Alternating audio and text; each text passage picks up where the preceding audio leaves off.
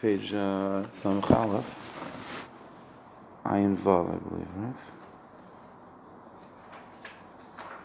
We're in the middle of the earlier paragraph. Yeah, okay, Ayin Vav. So it says like this: Bracious bar lekim es shemaim v'saretz.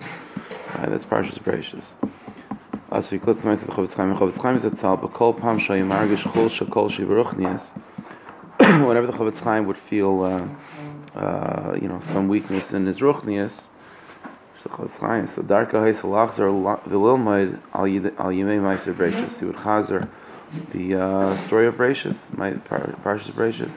V'lilmaid mitoich chumash as Sidre of Prate Meiser Bereshis. So to learn from a Chumash all the details of Meiser Bereshis. Lima B'tzur Shal Pshitas Gemur Mamish in a very pashto way, like a little kid. So Yitam Aloy Adam, so you could, uh, a person could ask, V'chi L'chavetz Chaim Ha'ichas Rabbi Yediyah Mi Bar. So again, what the Chavetz Chaim didn't know, uh, you know, that Hashem created the world, he, he learned Parsha Bereshis before. V'chi HaMesuv B'kach Chaz V'shalom, what he was in doubt of that? V'vad V'vad Shaloi, obviously not. El Bihar Dvar so, so what was the Chavetz Chaim doing? Ishav Kasher Adam Margish Chol Shavrifim B'Talmud Torah V'Shar Dvarim. So the answer is that even when a person feels weakness in their learning or other nyanim in Yiddishkeit, Ein Shar Shachol Shal B'Hechrech B'Dover Atzme Gufa. The answer is the, the root of the of the weakness is not necessarily in that particular inyan. Al Shar Shal Dvarim B'Side Asitis. The answer is that any weakness that you find in the structure is going to have its roots in the foundation. Shemuna, which is basic amuna. So ain't kavanah sadaron sheish chol shel b'yidiyah someone with sechel shel adam, and that doesn't mean that there's any weakness in your knowledge. As if you're in doubt, you know, in your seichel. Al kavanah sadaron, what we mean is shenechlash behiras are hamuna shel means that the light of amuna has is a little bit dull in the person's heart. Shamuna in chay b'tzur mechash is b'liv shel adam that the amuna is not living in a tangible way and and that, that itself is also uh, not necessarily because you're not a and it means that there's a power that's blocking the emuna, that's holding it back, that's fighting against it. You know, it's like uh, you know the neshama is screaming with emuna, but power is screaming, is over, you know, uh, is drowning out that noise with uh, with his own noise. So it's just a matter of doing two things: increasing the volume of emuna and decreasing the volume of pare. This is why, by the way, even during the weeks of Shaivim, um, Ritzelik writes this. He says that that that um, when a person works on, you know, on, on watching one's eyes uh, in those areas of kedusha, automatically, it's it it it, it it's uh it, it strengthens one's one's amuna. So why is that? Is because whenever you're dealing with amuna, again, you know, there's always two, two, two. It's a two-pronged approach. There's raising the volume of one's emuna, of one's faith, which is through these things that we're learning about, reinforcing it, reminders, learning about creation, reminding yourself of that. That's raising the volume of your faith, and then there's also decreasing the volume of paro. And one of the ways, one of the strongest ways to decrease that volume, is by watching one one's eyes, watching what one says, watching when one eats, you know, what, what a person sees and what a person eats. Those are very, those are two very very strong things that uh, that uh, are involved in the, the noise that para makes. When a person is careful of those things, it decreases the volume. I mean, this is why you know in the in the parasha in this in the story of Yitzis Mitzrayim, so food is a major part of it. Pesach, for example, that we have to celebrate Yitzis Mitzrayim is only yontif that we have, really the only mitzvahs that we have left that are that are about achil, that are about eating. In other words, in terms of like having an object that you're obligated to eat. In Beis Hamikdash, by Karbanis, that's a major that's a major part of the mitzvahs of the Beis Hamikdash is is what you're is, is eating certain things and how to eat them.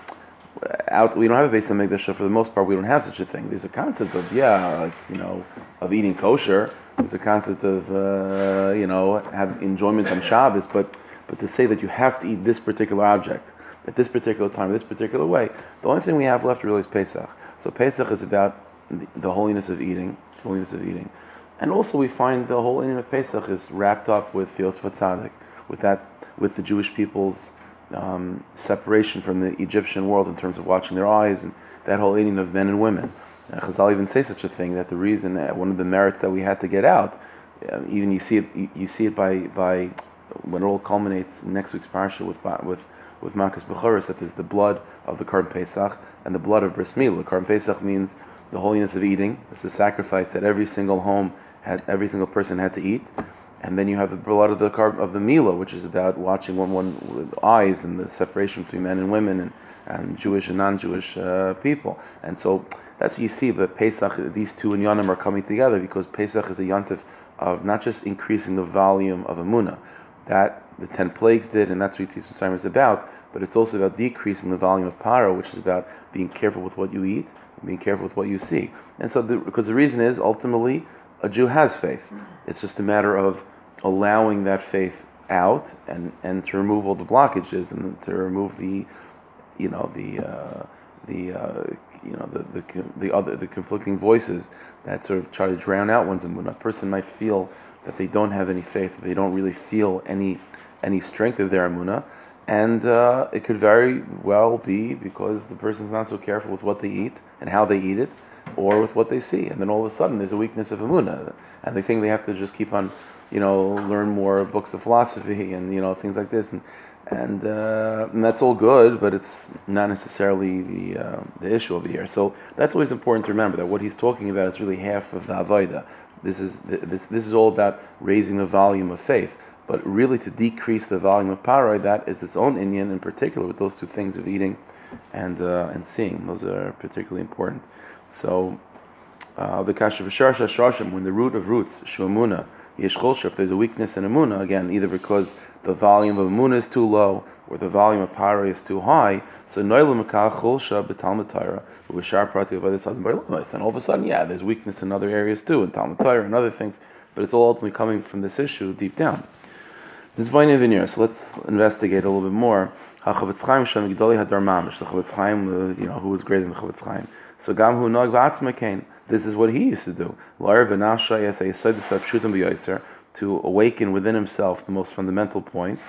And he didn't do this by deep uh, philosophical investigations, right?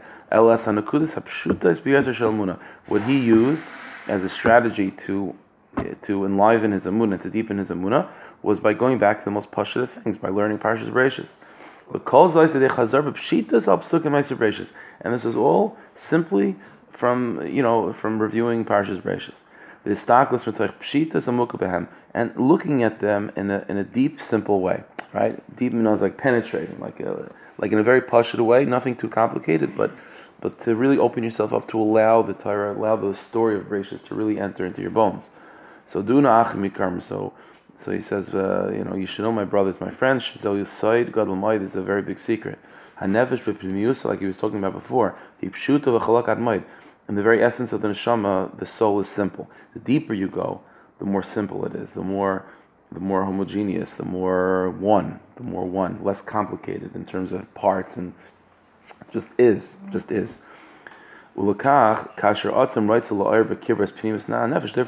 there's not just a trick. When a person wants to evoke and to awaken that deepest part of who they are, which is where Muna resides, Kitzuras v'tarasa in its purest form. So nitzrach lekach harchava shel hanakudas avshudas v'yosis. You have to speak its language, and needs you have to expand its territory by talking about simple things. Bisus sharish apshuta, and by reinforcing the the foundation, the bedrock of of simple faith. Rashis number one, like we talked about, sheish bar la'olam. There's a creator, there's a God. And then to establish this next point of there's a God and He created me. Until it's mamish living and clear in the nefesh. And then, and then, and the nefesh recognizes this and uses this and, and lives with this mamish in every moment. So listen, if the Chavetz Chaim uh, it wasn't uh, the intent to do, then we can do it ourselves as well. All right.